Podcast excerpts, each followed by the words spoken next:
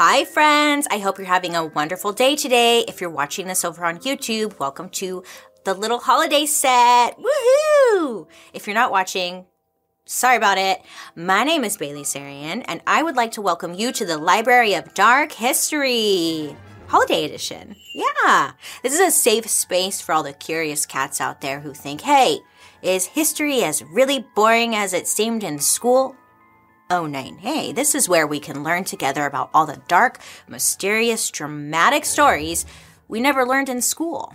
It's the holidays. Yippee ki yay yay. I love the holidays. There's so much going on. There's lots of um, like holiday movies. Oh my God. Holiday movies are my favorite. I love a good Hallmark um, rom com. Sign me up. We have Joan here. Joan is dressed up for the occasion. So, holidays, yay! But with that being said, there's Christmas, Hanukkah, Kwanzaa, don't forget Kwanzaa. And sometimes people just don't even celebrate holidays, and that's okay too. You know?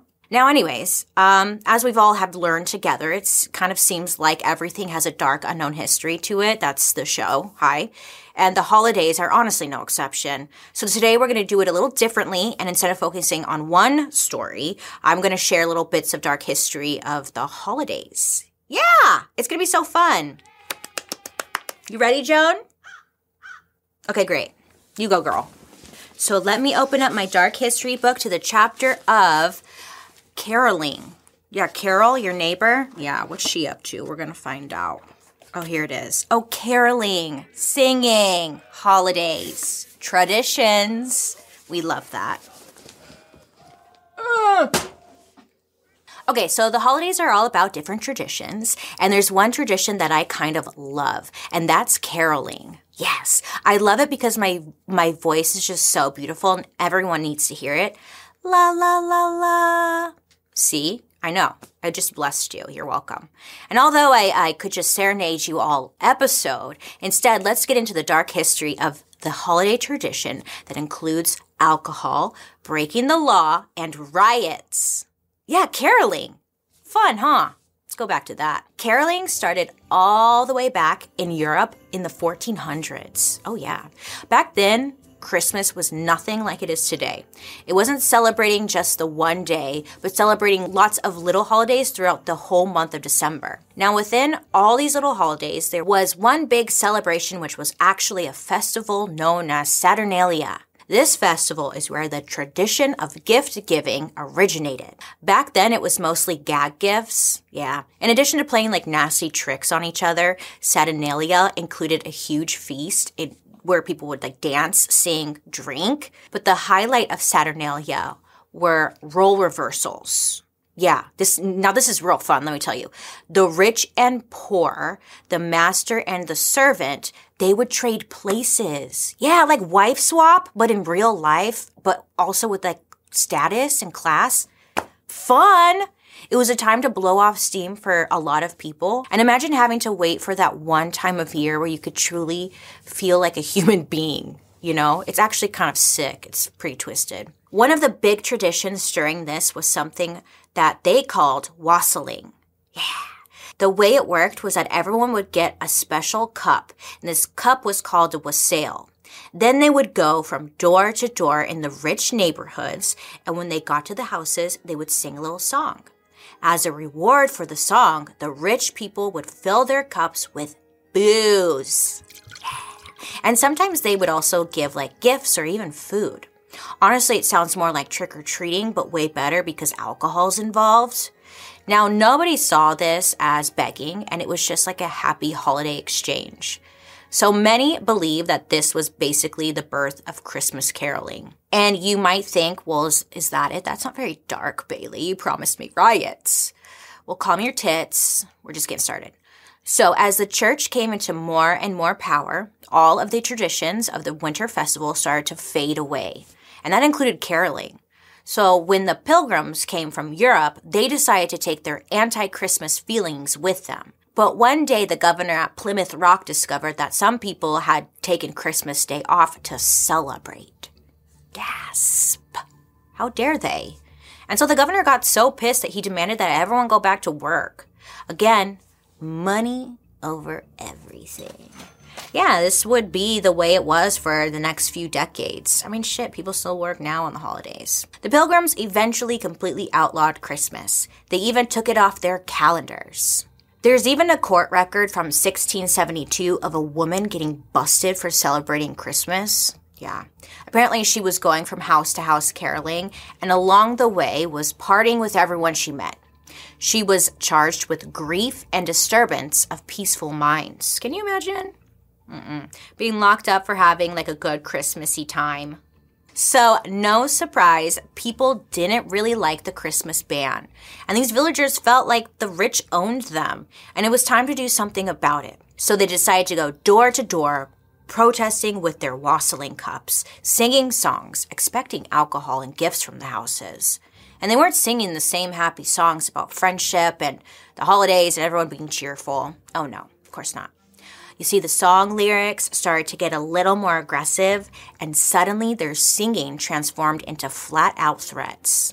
Now, what happens when people are drinking and they're upset? Well, that's right, they probably get rowdy. So this turns into a small riot of people walking the streets, firing rifles into the air, yelling, playing loud music, and breaking into people's home if they refuse to give them gifts. That actually sounds like a party. In the end, it was really hard for the church to fully suppress Christmas and stop the traditions. Now, by the Victorian era in the early 1800s, Christmas had become a, like super popular again. And along with Christmas came the rebirth of caroling. But industrialization changed everything and toy making exploded. Gift giving sort of became the big thing for Christmas, booting caroling out. She was old news, that Carol. Unfortunately, the carolers didn't bring caroling back as big as it used to be, but they did bring Christmas back to America in like a super big way. So, next time you're getting cozy around your Christmas tree, you need to be thankful to a bunch of drunk people who just wanted to go around the neighborhood and sing. Because without them, you would probably still be doing that. Honestly, it sounds more fun than getting gifts. Like, I don't want another coloring book. I get it, they're easy to give and stuff, but I really don't need another coloring book. I could take some alcohol. You know what? Beggars can't be choosers. Let's- Welcome back. As you can see, if you're watching this on YouTube, Joan, she's really into the holidays. She got dressed up. She did a little outfit change. Joan, you are working it, girl. Yeah. Who are you? Oh, you're Charles Dickens? Oh, you look just like him. You look so good. So, if you were listening closely, you kind of felt an element of trick or treating to the last story, going house to house, demanding some goodies, well, at least some booze.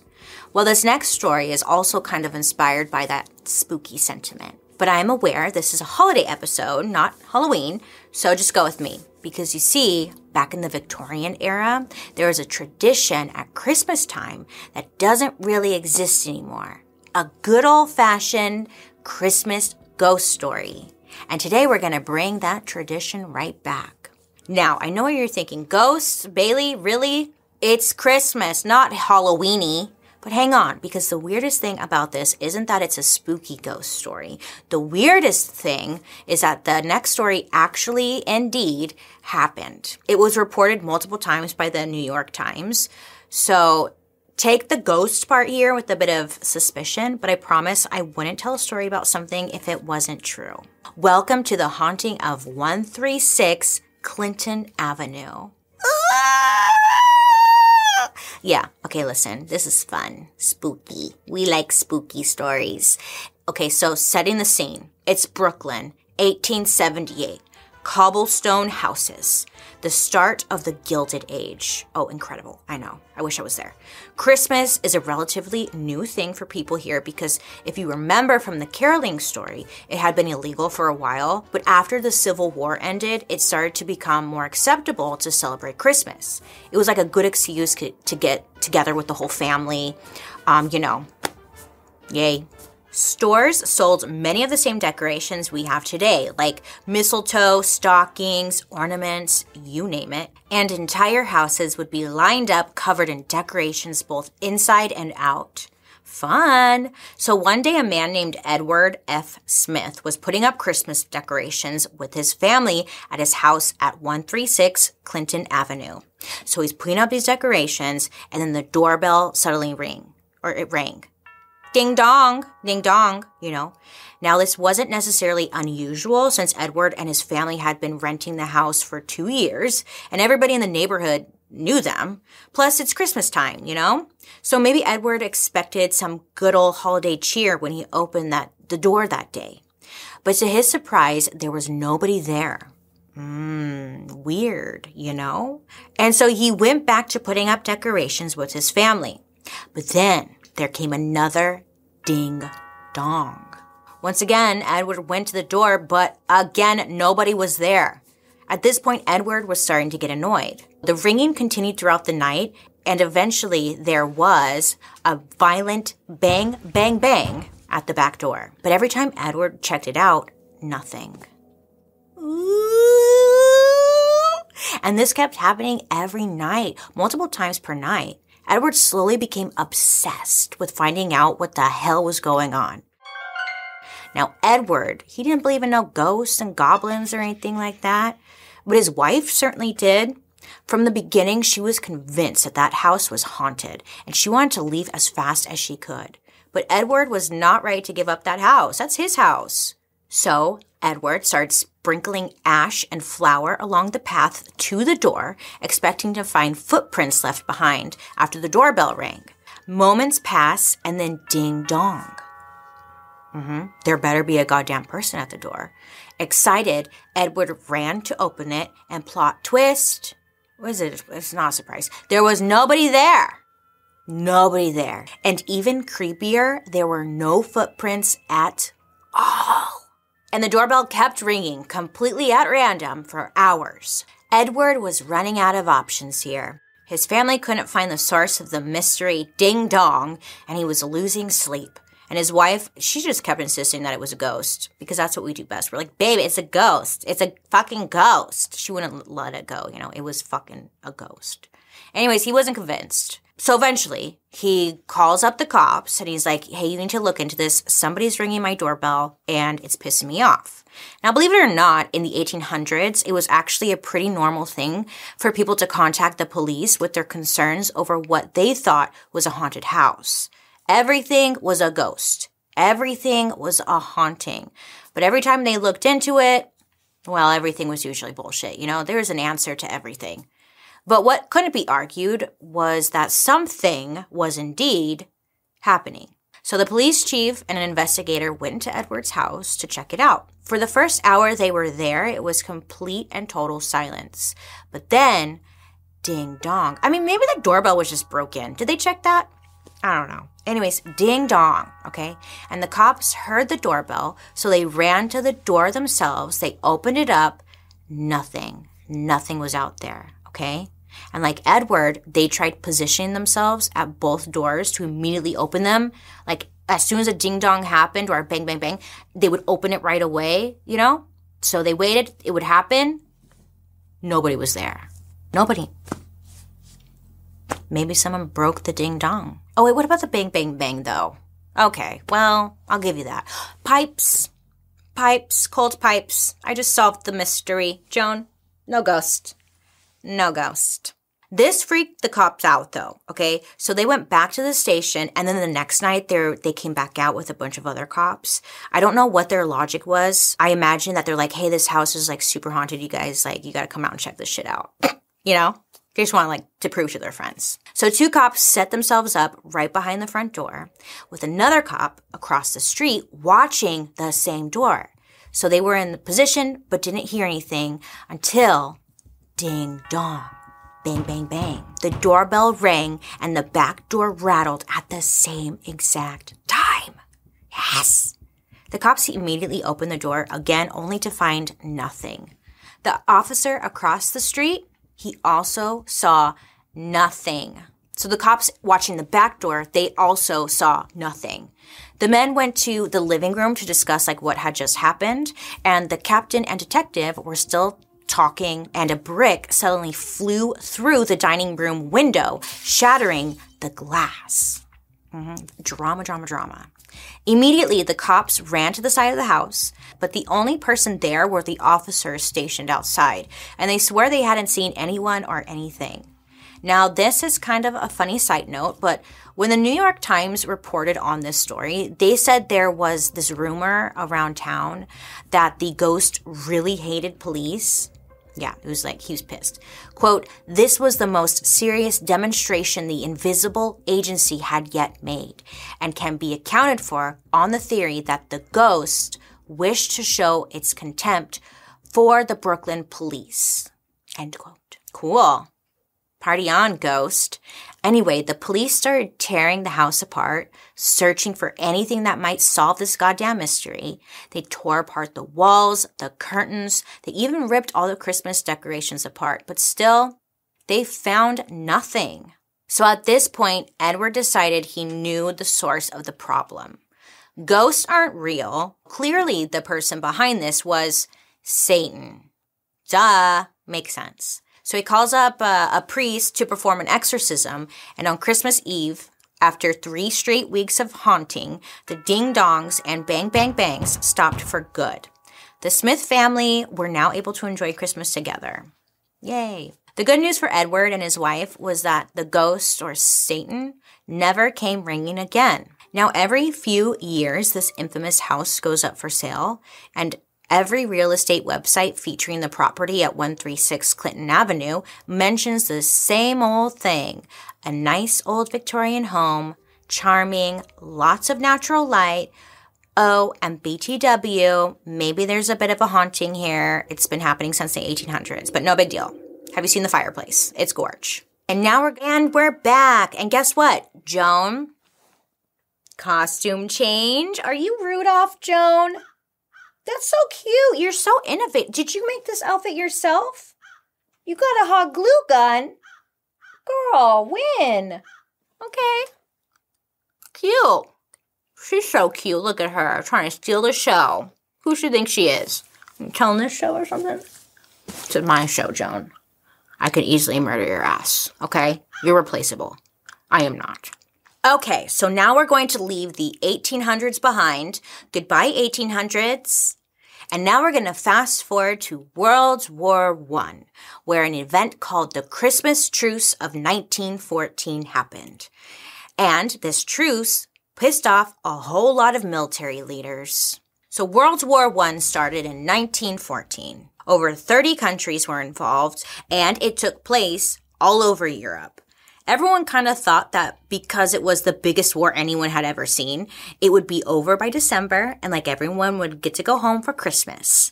But the war actually continued for four years and it was just a total bloodbath. Okay. One of the things World War One was known for uh, is the trench warfare. This is where the armies would dig deep ass ditches and basically live out of them for months at a time while shooting at each other for months on end. Yeah, as you can imagine, life inside the trenches, it was not the best. Okay, when you wanted to sleep, your pillow was a pile of mud. Food was awful, and there uh, usually wasn't enough of it. Water would pool up in there. Nobody was ever to stay dry um, or get proper sleep. And let's not even talk about where you went to the bathroom, because probably where your pillow was at, you know? If you got injured, you were going to get one of three things an infection, an amputation, or dead. So it's like, pick your poison. Which one do you want? Uh. And if you were super lucky, you got all of the above. Fun. So as December of 1914 rolled around, people realized this wasn't going to be over by Christmas. They realized they were going to spend the holiday in the shitty trenches, far from home and without a single candy cane. Enter to the scene the fucking Pope, okay, on December 7th. So he is out here suggesting a temporary pause in the war just to celebrate Christmas. Yeah, he's like, fuck world peace. Christmas. That's the Pope. He's like, fuck yeah, Christmas. But the military leaders of the countries thought this Christmas pause was a bad idea. Okay. They were like, kumbaya, Pope. But no, no, we're not doing that. Like, pass the rifle. It doesn't really make any sense. Well, the soldiers in the trenches had their own ideas, and they decided they were going to have their own unofficial Christmas truce. They needed a damn freaking break. So on Christmas Eve, the German and British troops started singing Christmas carols from across the battlefield to one another from their trenches. It's kind of funny. It's because like they're about to kill each other, but like they're still celebrating like what is this world? Why can't we just be friends? I don't know. The soldiers couldn't actually see where the singing was coming from. All they could see were dead bodies smoky skies and razor wire lining the entire battlefield. But they're like but wait a minute do you hear that singing? Oh, and soon, like the battlefield was filled with sounds of soldiers singing Silent Night. I think this is supposed to be like a kind of sweet story, but it's like, are you fucking kidding me? It's such a like what it, what would you call this? What would you call this? Like a I don't know. Let's circle back with a word. Now, historians believed the Germans started the truce because Germans, I guess, love Christmas. Let me know down below if that's true, Germans. And the British would see German soldiers rising from their trenches to put up Christmas trees as they were singing. It was also said that these German soldiers had a whole band going on. Yeah, so now a band comes out. There was a guitar, an accordion. Someone showed up with a freaking tuba. Like, where do you get a tuba in the middle of a war? I don't know, but yay. And at least one German soldier would take his accordion all the way to the middle of the battlefield and.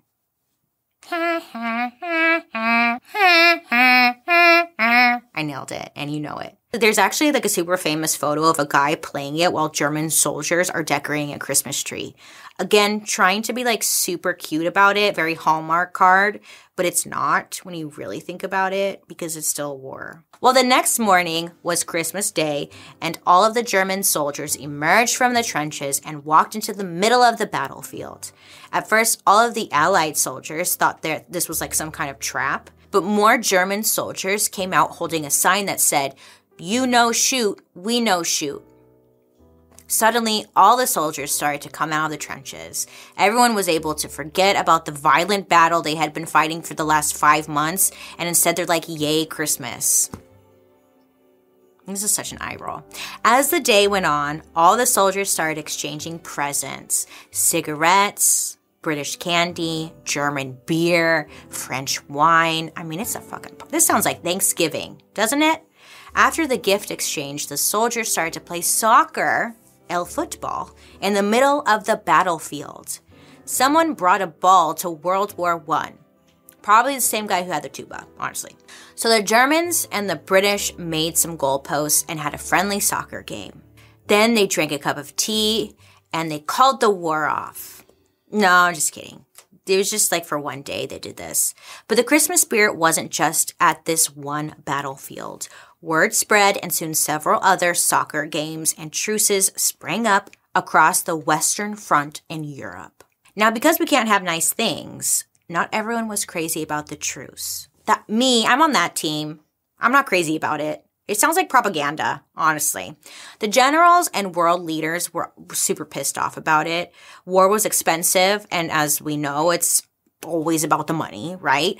Plus, they were all worried that the soldiers were going to go soft by making friends with the enemy and that they wouldn't have the edge to keep fighting, right? There was one German soldier who said, quote, such a thing should not happen in wartime. Have you no German sense of honor left? Oh, and his name was Hitler. Adolf Hitler. Ever heard of him? I don't know. I guess he like he was a big deal in World War II. I don't know. So I heard. Okay, so Christmas came to an end and everyone went back to their trenches. At the end of the truce, it was said that a Welsh captain fired three shots into the air, raising a flag that read, Merry Christmas. And on the other side of the battlefield, his German counterpart raised a flag that said, Thanks.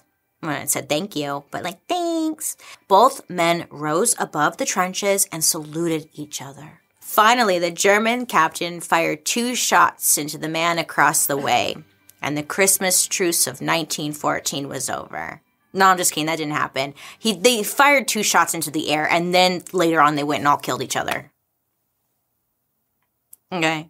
So I guess this is supposed to be a happy Christmas story, but I ain't buying it. But I'm sharing it with you just to let you know that it happened. So you can make that judgment call. But Joan, I don't know.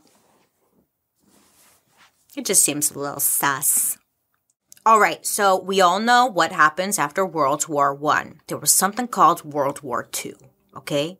Now, this is a topic that every history class dives deep into. And honestly, I mean, it's for good reason. It changed the world forever. We're not going to focus on a battle or any of the governments involved.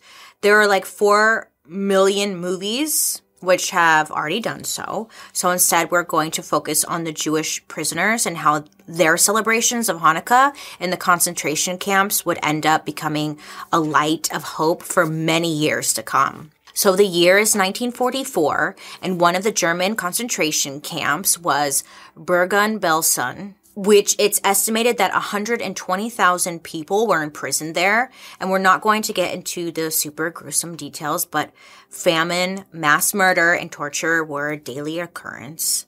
There are many stories of people being resilient and bravely doing things to try to give others hope so they could find the strength to survive these camps. One of these people was a 61 year old man named Reb Shmelka. He was a devoted rabbi who people knew as a super friendly man and offered encouragement to everyone inside the camps. Despite all of the horrors of the Holocaust, Reb Shmelka kept his faith and wanted to help others do the same. The holidays were nearing and the rabbi was concerned about being unable to celebrate Hanukkah. Hanukkah, in case you don't know, is the Festival of Lights. The tradition is to light a menorah and say a prayer to commemorate the rebuilding of the temple. Religious texts say that what was special about this event was that the Jewish people only had enough oil for their candles to burn for one night, but the candles ended up lasting for eight nights instead. So Reb Shmelka wanted to celebrate this holiday with the people who lived in his section of the camp. But there was one big problem. The Reb needed some oil and a menorah. He asked the same question to everyone he could, like, can you, can you get us a little oil? Like, do you know someone who works in the kitchen? But he was just having no luck at all. And as Hanukkah was quickly approaching, the clock was ticking. So Reb Shmelka's idea here was super simple. He figured he would still create some kind of Hanukkah celebration without the lights, but he knew that having the lights would bring everyone a little bit of comfort and hope to help them push through. The day before Hanukkah, Reb Shmelka was working his normal job at the camp, which was removing dead bodies from the barracks. But that day he received new orders to head to different barracks. While he was walking around a field, he tripped when his foot got caught in a little hole in the ground. When he looked closer into the hole, he noticed that there was something buried in the ground. Now he looked around to make sure there weren't any guards watching, and then he knelt he like knelt down and want to check out what it was. And you guys, it was a small jar of oil. It was the oil for Hanukkah. He reached into the hole again, and there were also eight little cups and eight little strings of cotton. This is literally what he needed to make his menorah. In other words, Reb Shmelka had fallen upon his very own little Hanukkah miracle. Reb Shmelka was overjoyed. He couldn't believe what he found, buried in a concentration camp of all places. So he carefully hid the menorah back in the hole and went about his day. He was determined to find the person who buried the menorah supplies. Like, who were they? Were they still alive? Had they been transferred to another camp? So he started to go around to the other barracks and ask people, like, hey, I found some oil in a menorah. Do you know who did it? Who hid it? Nobody knew. The Reb couldn't find this mystery person. People started to think the trauma of the camps had finally made the rabbi's mind just go. Like he was sounding a little loco. But the next night, everyone discovered that Reb Shmelka wasn't insane because when they entered the, their barracks, he had set up the menorah and the lights, complete with the oil. Now, if this celebration had been discovered, it would have been an immediate death sentence for everyone involved. But despite this, everyone was able to have a moment of comfort as they watched the flame flickering in the dark. Reb Shmelka recited the blessings and said some prayers. Some smiled, others cried, but what was important was that they felt very hopeful. For every night of Hanukkah, they were able to meet, light the menorah, recite the blessings and prayers, and feel this sense of hope again. In April 1945, just a few months after Reb's Hanukkah miracle, the war finally ended and the camps were liberated. Reb Shmelka was fortunate enough to have survived the camp. Years later, he visited the United States where he met a survivor of the war named Rabbi Yoel Teitelbaum. Now, Reb Yoel was one of the most famous rabbis in America and had helped rebuild the Jewish community after the war. So Reb Yoel mentioned that he had also been a prisoner at Bergen Belsen around the same time. It was a big place and they never seemed to cross paths while they were both at the camp. The two of them got to talking and Reb Yoel mentioned that he was lucky enough to be rescued just four days before Hanukkah. But right before he was rescued, he had buried Hanukkah supplies he had brought along to the camp, anticipating that he would still be imprisoned during Hanukkah. Reb Yoel said he was sad his menorah never got used, and Reb, Reb Shmelka, was like, oh my god, shut the fuck up. Like, oh my god, wait till I tell you, I am the one that found your hidden Hanukkah supplies and they didn't go to waste. He told him that he literally stumbled upon them and was able to use the menorah to lessen the darkness for hundreds of Jewish people. Isn't that crazy? Small world, right? One thing I learned when researching this was that there are a bunch of other stories, like the World War II story. Like these makeshift secret Hanukkah celebrations helped a lot of different people throughout many different camps, and sometimes even in the same camp without even knowing it. Every second those candle lights flickered in the camps, these people were risking their lives. Hanukkah is a Hebrew word that literally means dedication.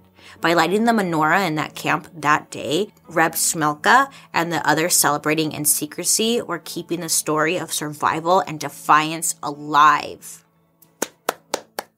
Just a li- that's a, such a touching, nice story. That's just a nice little story.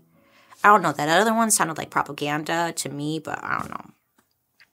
I don't know, but okay. And the ghost story, love. Oh, caroling, love. Anyways, oh my God, Joan, that went so fast, girl. And that, my friends, is four interesting stories about the holidays. You know, isn't that fun? That was a blast. You know, during the holiday season, it's easy to get wrapped up in all the present buyings, the presents, and the presents. But you know, sometimes, you know, it's not about that. It's just the little things in life, like propaganda and love and peace and ghosts and birds who wear costumes. You know, and we like that. Anyways, I hope you guys have a great day. You make good choices this week, every week, all the weeks, and, you know, be nice to each other. And now I'm going to use all the money from these ad breaks to buy the house at 136 Clinton Avenue. Well, everyone, thank you so much for learning something new with me today. Remember, don't be afraid to be a curious cat like myself. And, you know, ask questions. Get the whole story. You deserve it. Now, I'd love to hear your reactions to today's story, so make sure to use the hashtag dark history over on social media so I can follow along. Don't forget to join me over on my YouTube where you could actually watch these episodes on Thursday after the podcast airs and also catch Murder, Mystery, and Makeup, which drops on Mondays. Thank you so much. I hope you have a wonderful rest of your week. Happy holidays and make good choices. Bye. Say bye. Joan says bye. Bye. Happy holidays. Or not. Whatever. Dark History is an Audioboom original. This podcast is executive produced by Bailey Sarian, Kib Jacobs, Junia McNeely from Three Arts, Ed Simpson, and Claire Turner from Wheelhouse DNA. Produced by Lexi Kiven. Research provided by Tisha Dunstan, Jed Bookout, Joey Scavuzzo, and Michael Oberst. Writers Jed Bookout, Michael Oberst, Joy Scavuzzo, and Kim Yagid. Oh, and me too, Bailey Sarian.